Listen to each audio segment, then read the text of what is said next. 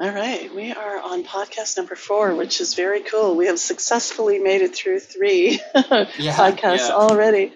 And I'm, I'm just thinking today how crazy busy we are. And uh, the, for the first three podcasts, I, I was like, you know, oh my God, gotta have everything perfect and right. And this one, I'm like, ah, it's time, and I'm not even ready. So, as I was saying before we started recording, I forgot to even connect my camera. So, no, it's always funny how uh, kind of everything uh, everything shifts around. It, Yeah, it felt well- like getting the show off the ground was just a huge amount of work. Um, but uh, if anything, now that we're ongoing and getting everything uh, a little bit more regular, it just feels like uh, uh, new challenges, but in a good way. It just means we've got a lot going on.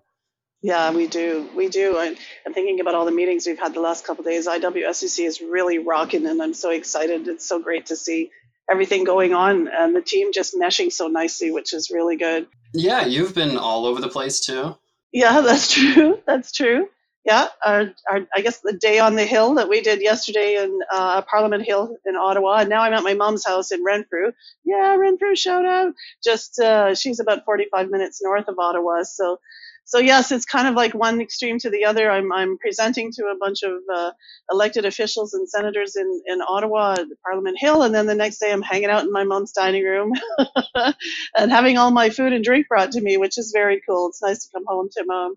So, and I might see, go see a few friends in in Renfrew tonight as well. So, and I'm so excited about our uh, veteran entrepreneur uh, research project because we have worked on this for quite some time. Yes. And and Alex, you're newer with us, so you weren't there for the first round of work uh, that we did last year, and we're ready to pretty much release the questionnaire uh, in September, and then we had uh, the whole circumstance with Afghanistan. And with our stakeholder group being veterans, we knew that it really, and we had been advised that it really wasn't the best time to be releasing a survey when everything is going on and so many hearts are being wrenched by that horrific circumstance and their friends and and and you know probably people they consider family uh, in, in such peril. The last thing we wanted to do was show up and say, "Hey, do you have a minute to fill in this survey?" So, uh, and then of course the election came along, and, Yeah. and so we decided to uh, to hold off on that. Uh, and then the next thing you know, it was pretty much uh, November, which is always busy for many uh, veterans, and we certainly didn't want to intrude on those particular ceremonies and all of the, the requirements for uh, for veterans and those in the military. So, and then it was Christmas, and then we had a lot of staff off due to COVID. So here we are, and I love it because the the goal has not changed. The goal remains. The timeline changed, but we're right back. And so next week we are releasing our questionnaire. And you may wonder what Project Vent is, um, and it is a, a research project. It's pretty much a landmark research project in Canada about veteran entrepreneurs. So when I started this IWSCC, I was looking for statistics on veteran entrepreneurs and on disabled entrepreneurs, and there was so little of it. There was any, not much uh, post 2006 that was Canadian content. So I knew that when IWSCC got large enough and we had the staff in place and the funds that we would put together some research. And so that's what we're doing. And so this is going to be so cool because we don't know how many veteran entrepreneurs there are in Canada right now. We don't know where they're located. We don't know what their revenue base is like, what their size is like. I can guess that we've got some pretty fantastic veteran owned businesses in Canada just from the ones that I work with with IWSCC. Uh, but this is going to be just so cool.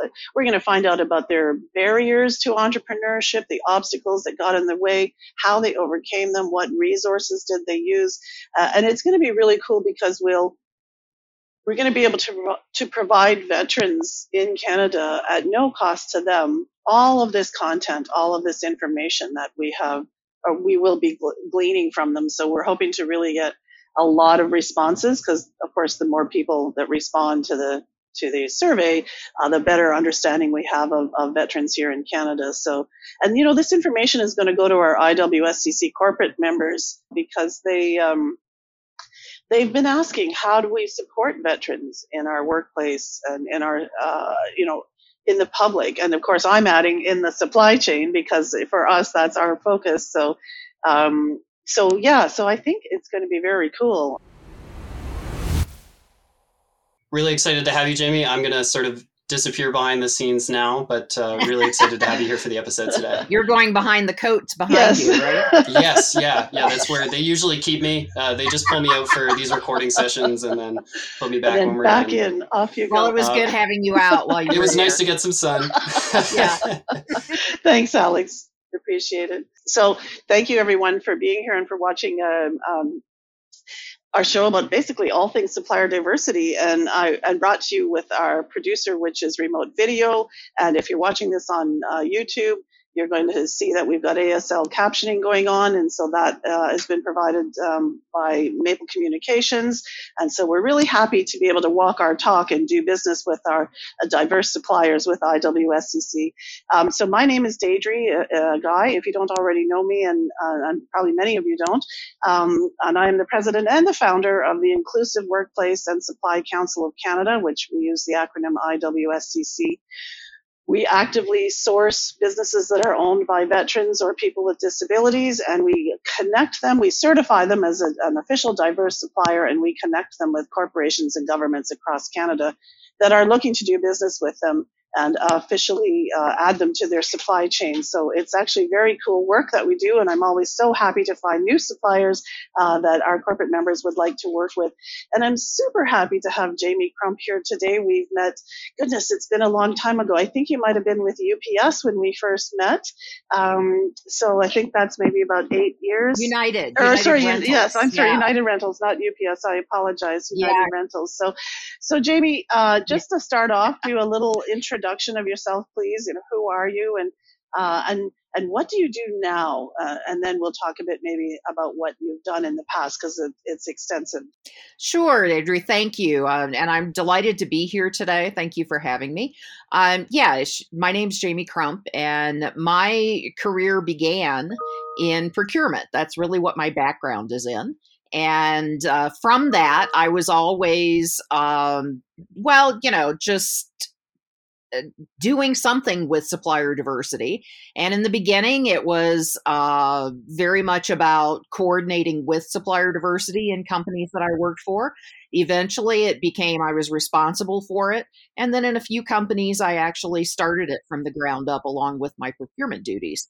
So when I left corporate and started the Richwell Group, which is my company, and we consult in supply chain and in supplier diversity, um, then what I wanted to do is be able to take that background of sitting on both sides of the table, if you were, and be able to apply that both to um, starting successful programs and having them go on, as well as helping uh, small diverse owned businesses in terms of leveraging their certifications. So I work with companies in supply chain consulting, and that can be anything from building out a strategy or transformation, from uh, participating on a specific bid or category expertise.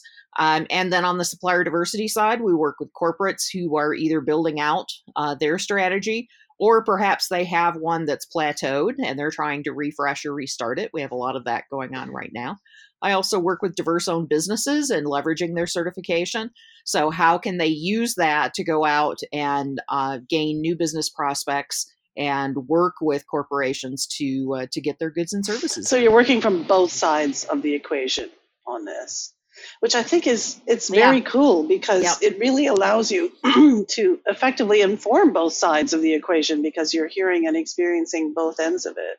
So that's a, an excellent way to do it. Um, It does, yeah. what uh, what like take us back to back in the day because I know you were in procurement but not necessarily supplier diversity back in the day. And so where did supplier diversity sort of come into your field of view and what made you choose to move over and I guess it's not really over but alongside and focus more on supplier diversity than than straight on procurement. Well, you know, I was working for a bank in the Detroit area, and uh, my boss came in one day and he said, uh, Ford and GM came in today and did a presentation together. And for those of you who didn't grow up in Michigan, where automotive is, that's not usually how it happens. Oh yeah, good so point. I Yeah. said, really? And he said, yes, yes, it's true. And he said, and uh, they have this thing called supplier diversity. And if we don't get on board, we may start losing some deposits. So he threw the deck on my desk and said, t- take a look at it, tell me what you're going to need, and you know, make us proud. So that was my uh, that was my So it wasn't really a choice for you.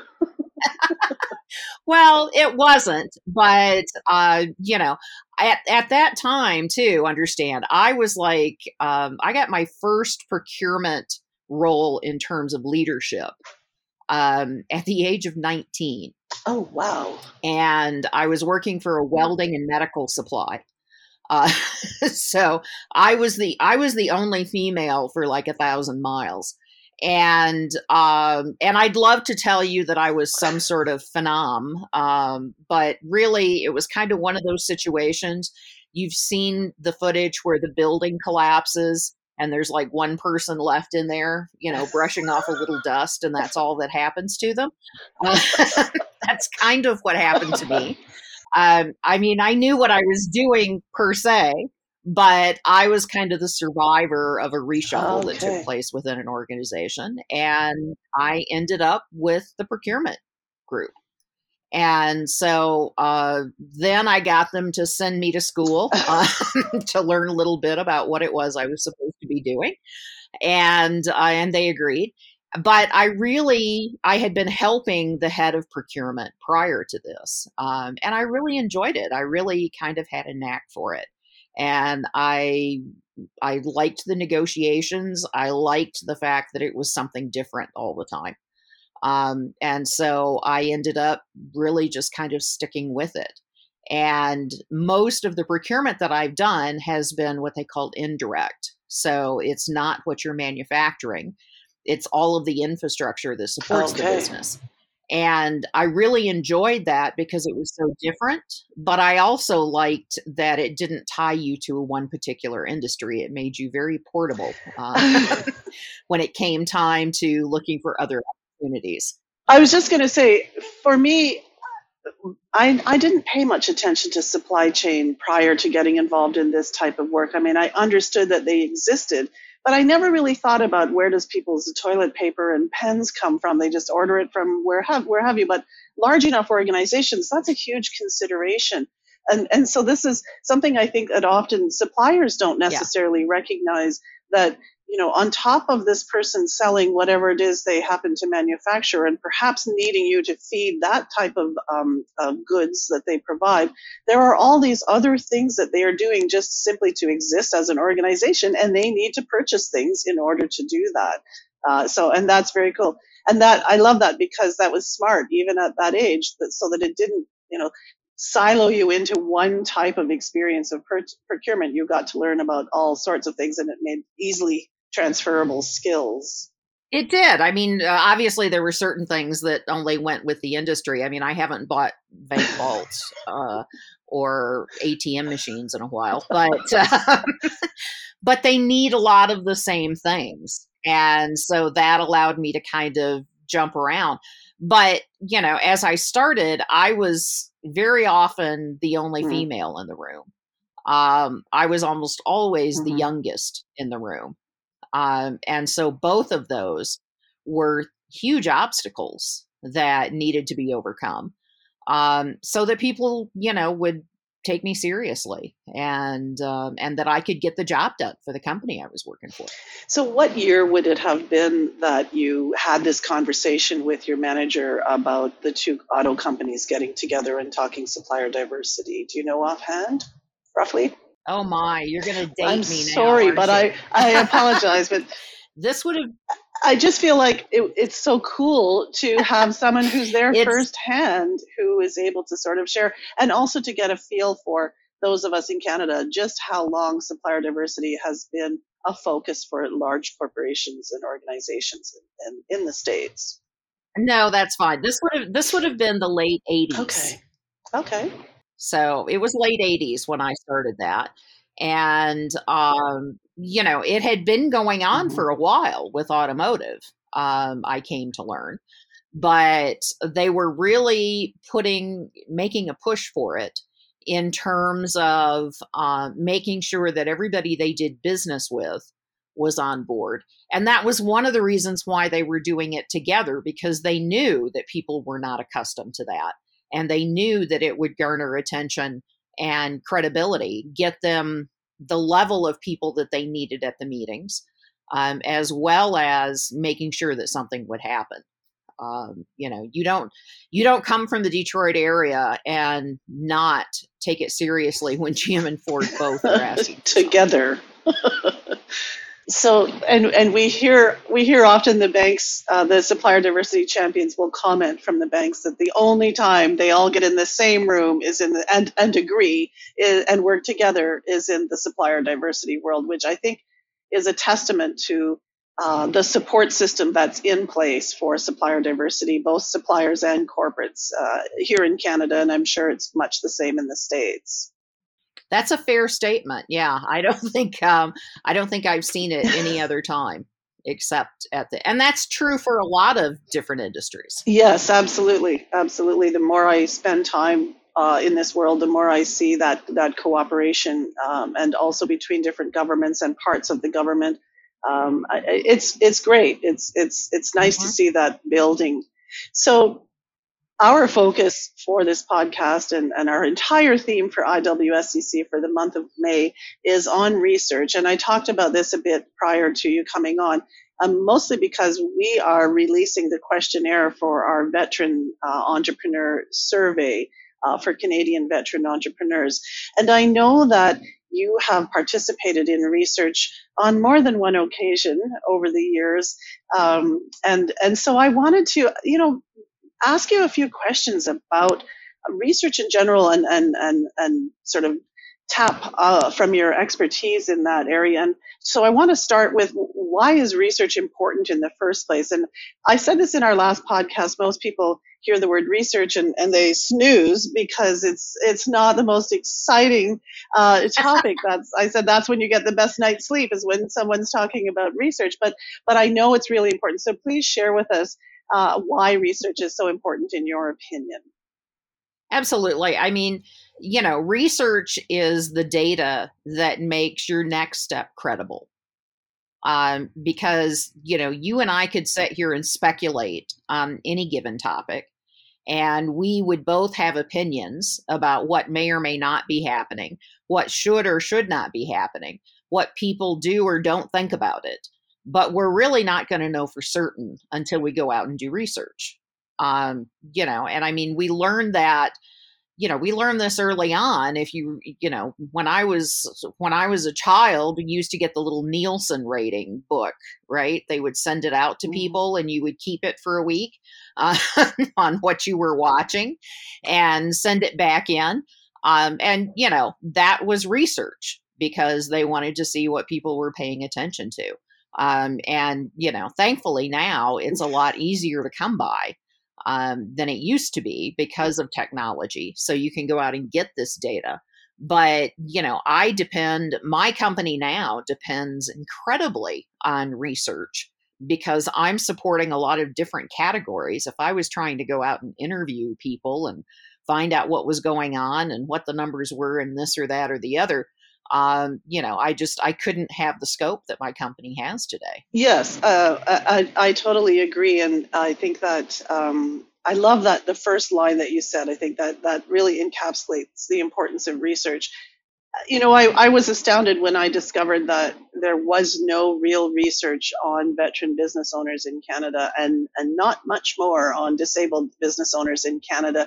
Why do you think that is? Do you have any thoughts on that? And, and why do some things get researched and other things do not? Well, you know, that's a great question. And I think that some things I think get researched because they're kind of front and center in um, you know in in the country or the population's mind. So you see things that kind of ebb and flow in terms of how much it's being researched how much people are talking about it. People are talking about it it's probably getting re- you know there's going to be research that's going to be done on it. So i think in some cases it's a situation where if people aren't talking about it um, then there's not necessarily a lot of research that's going on behind it to support it. And I think that's what happens in a lot of cases with some of the supplier diversity stuff. Either people aren't thinking about it, or in some cases, they don't really want to know exactly what's going on. Um, because, you know, once you have the data, um, then you need to do something about it. And so I think uh, certainly in some cases, it's a situation where people either aren't ready to address it or they don't want to address it. And so why go research it um, if I if I don't feel like I have the bandwidth to deal with it right now? Um, then it's easy to kind of keep falling down on the list of the next things to do. And I think that's why some things uh, don't see the amount of research or data that they really should be, um, because there's just not somebody out there um, carrying it forward. Yeah, I, I guess there's no real sort of Canadian research body that you can go to and say, okay, we want this research, go to it. It, it all has to be up to individual organizations such as, as IWSCC. Uh, I know that the other supply councils have done a fair amount of research on their own mm-hmm. regarding their own constituents. Uh, and so, you know, it's it's sad that this type of thing has to be done and, and the and these organizations have to essentially foot the bill on this, but it's also extremely important information that they're gleaning every time. The, the pandemic also brought that supplier diversity conversation forward. In our experience, anyway, would you say the same thing happened in your experience? Ab- absolutely. You know, I said I spent most of my career in in supply chain and supplier diversity, and a lot, a large portion of that time was spent trying to get people to talk about it. Uh, and lo and behold, the pandemic arises, and the two things that I've tried to get, you know, conversations going on are now like mm. front and center in the news. So between the supply chain impact uh, that came about, everybody's looking at their supply chain now. Everybody's reevaluating their supply chain strategies. And then, you know, with things like the the mm. George Floyd killing and and different things of that nature, have brought diversity to the forefront um, globally, not just in the states, but um, you know, on a global basis. And so, in both of those cases, now you have um, the amount of research that I have been able to read and see in the last two years is probably more than I saw in the previous five to 10 years before that. Wow. I'm curious, and this is a, a, little bit off the research topic, but you have such a breadth of, of experience in supplier diversity. What other countries are, are running supplier diversity programs that you've run into, and who would you say is doing a job, a particularly good job, or or maybe something that's a little different than what we do here in Canada or the States. Do you are there countries, other countries that you know of uh, that are doing that? Oh yeah, there are. I have clients in the UK. I have clients in the European Union. Um, I've had some clients in Australia.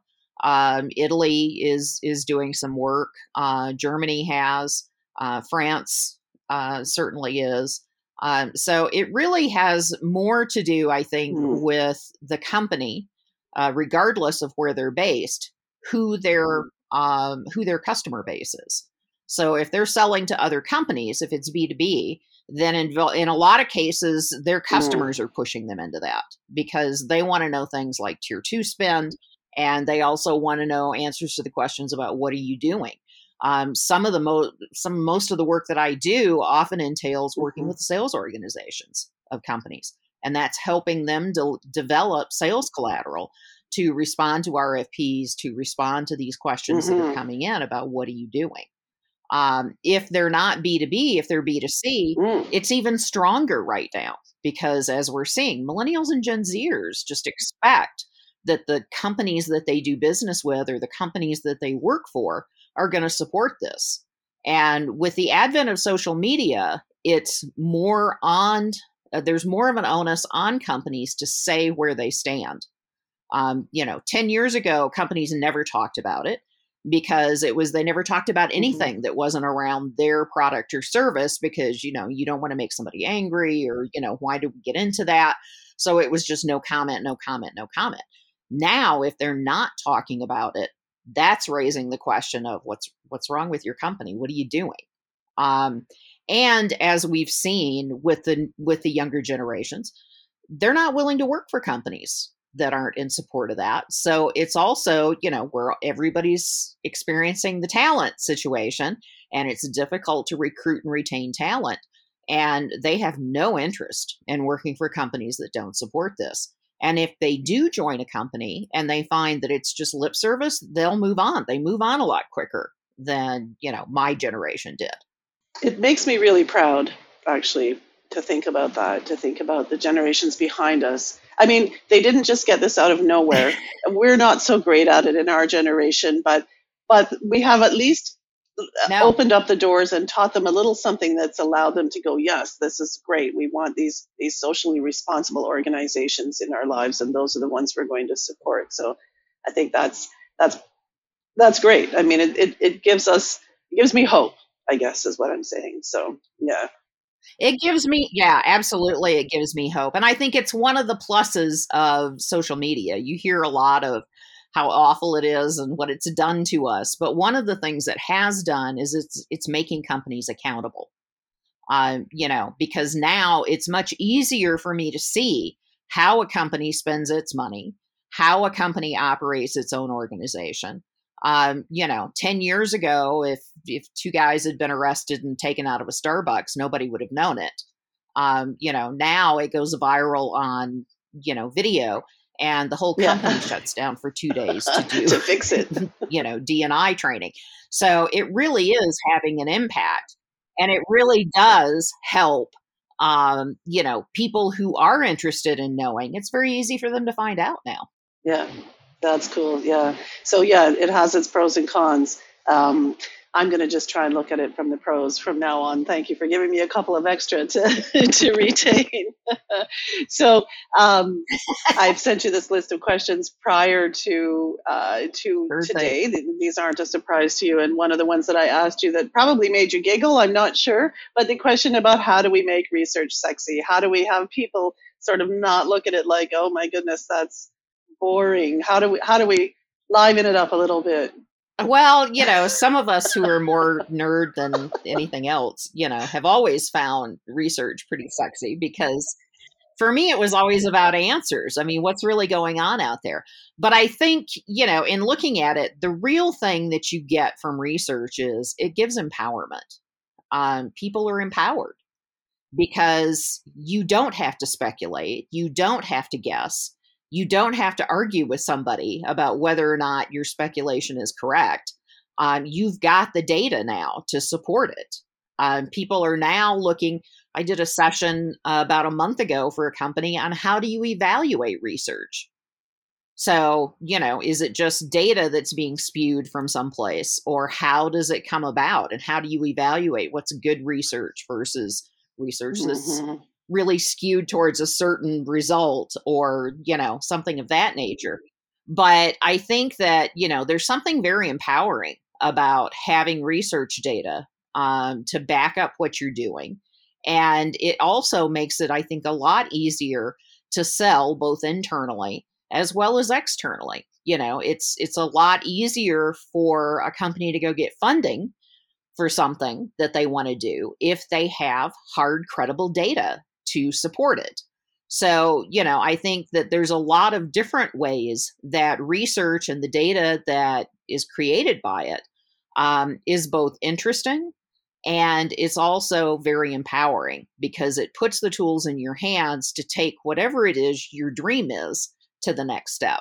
And, and that really ties in with the answer from our last guest, uh, who works for a GR firm, and so is talking about how research impacts government decision making. And so I asked him the same question, and he said essentially to attach it to a goal. And when the research allows you to accomplish the goal, accomplishing goals is sexy. And so I think what you're saying just ties in beautifully with that. So thank you for that. You know, this is yeah, this is uh, a little bit outside of certainly out of the questions that that I asked you, but so many people say, "Oh, I researched that. Oh, I'm lo- I, I I know all the information because I researched that." Can you just take a minute or so and just go through the phases of an actual research project? Like, what is actual? What does actual research look like in terms of the amount of work involved and the steps that you have to take to come up with uh, effective and reliable answers?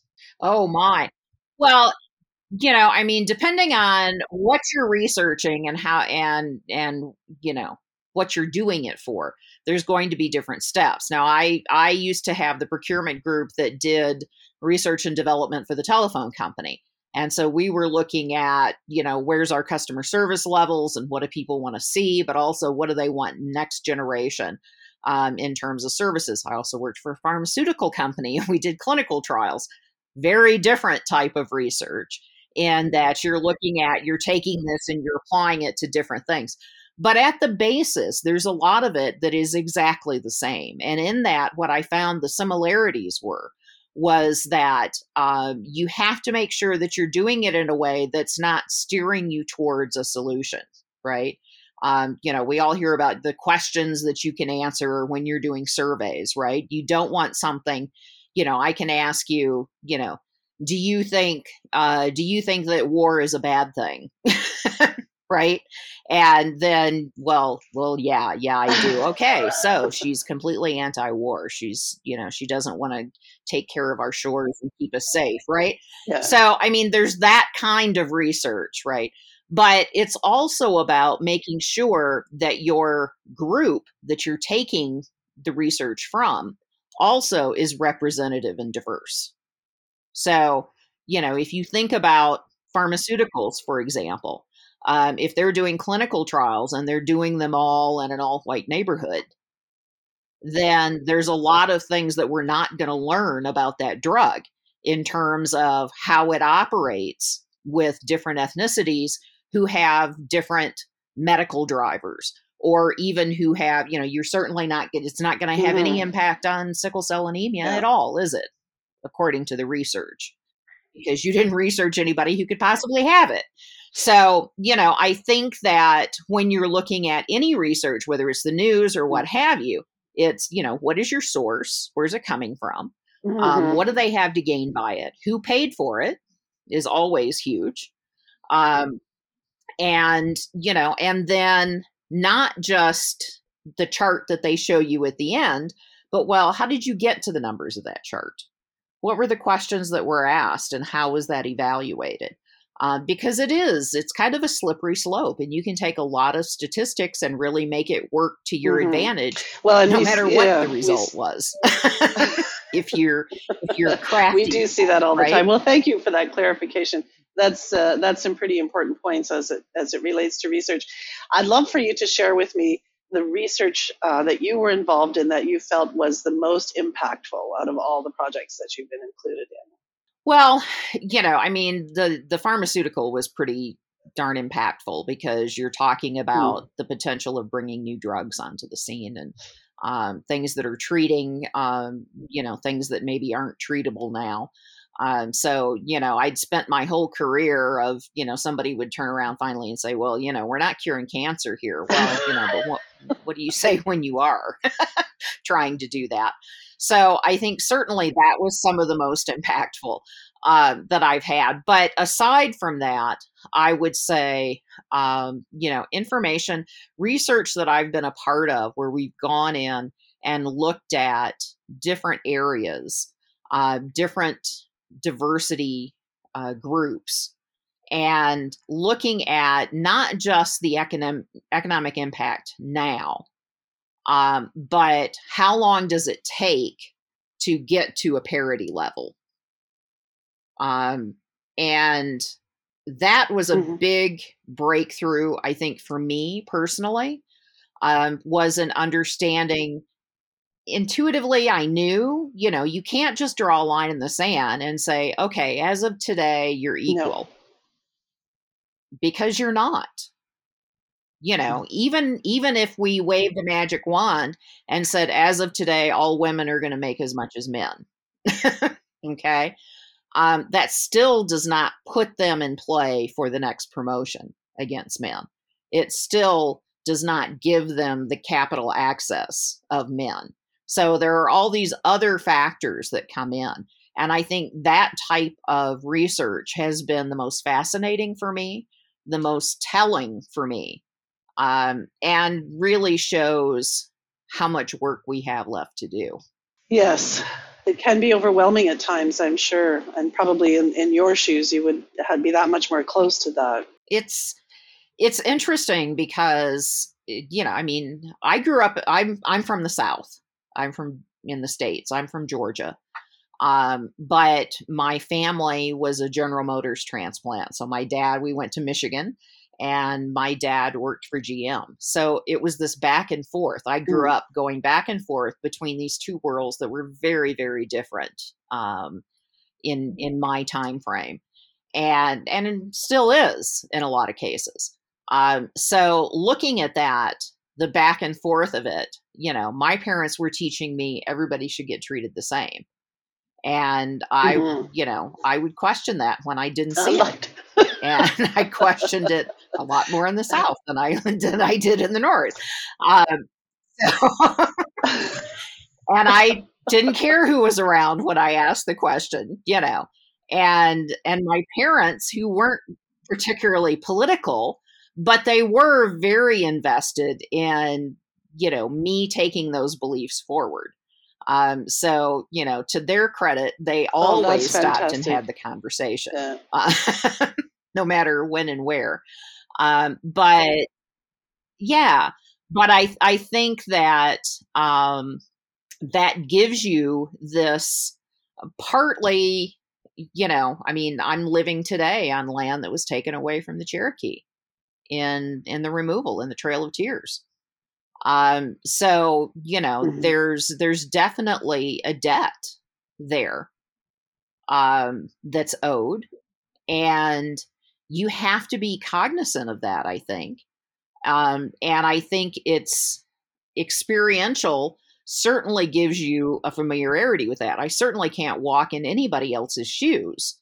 Um, but if I put myself in a position to experience or discuss or learn as much about it as I can, um, then I'm certainly better off than sitting by and saying, well, we don't need to research that because, you know, that's old news. That's not a problem anymore.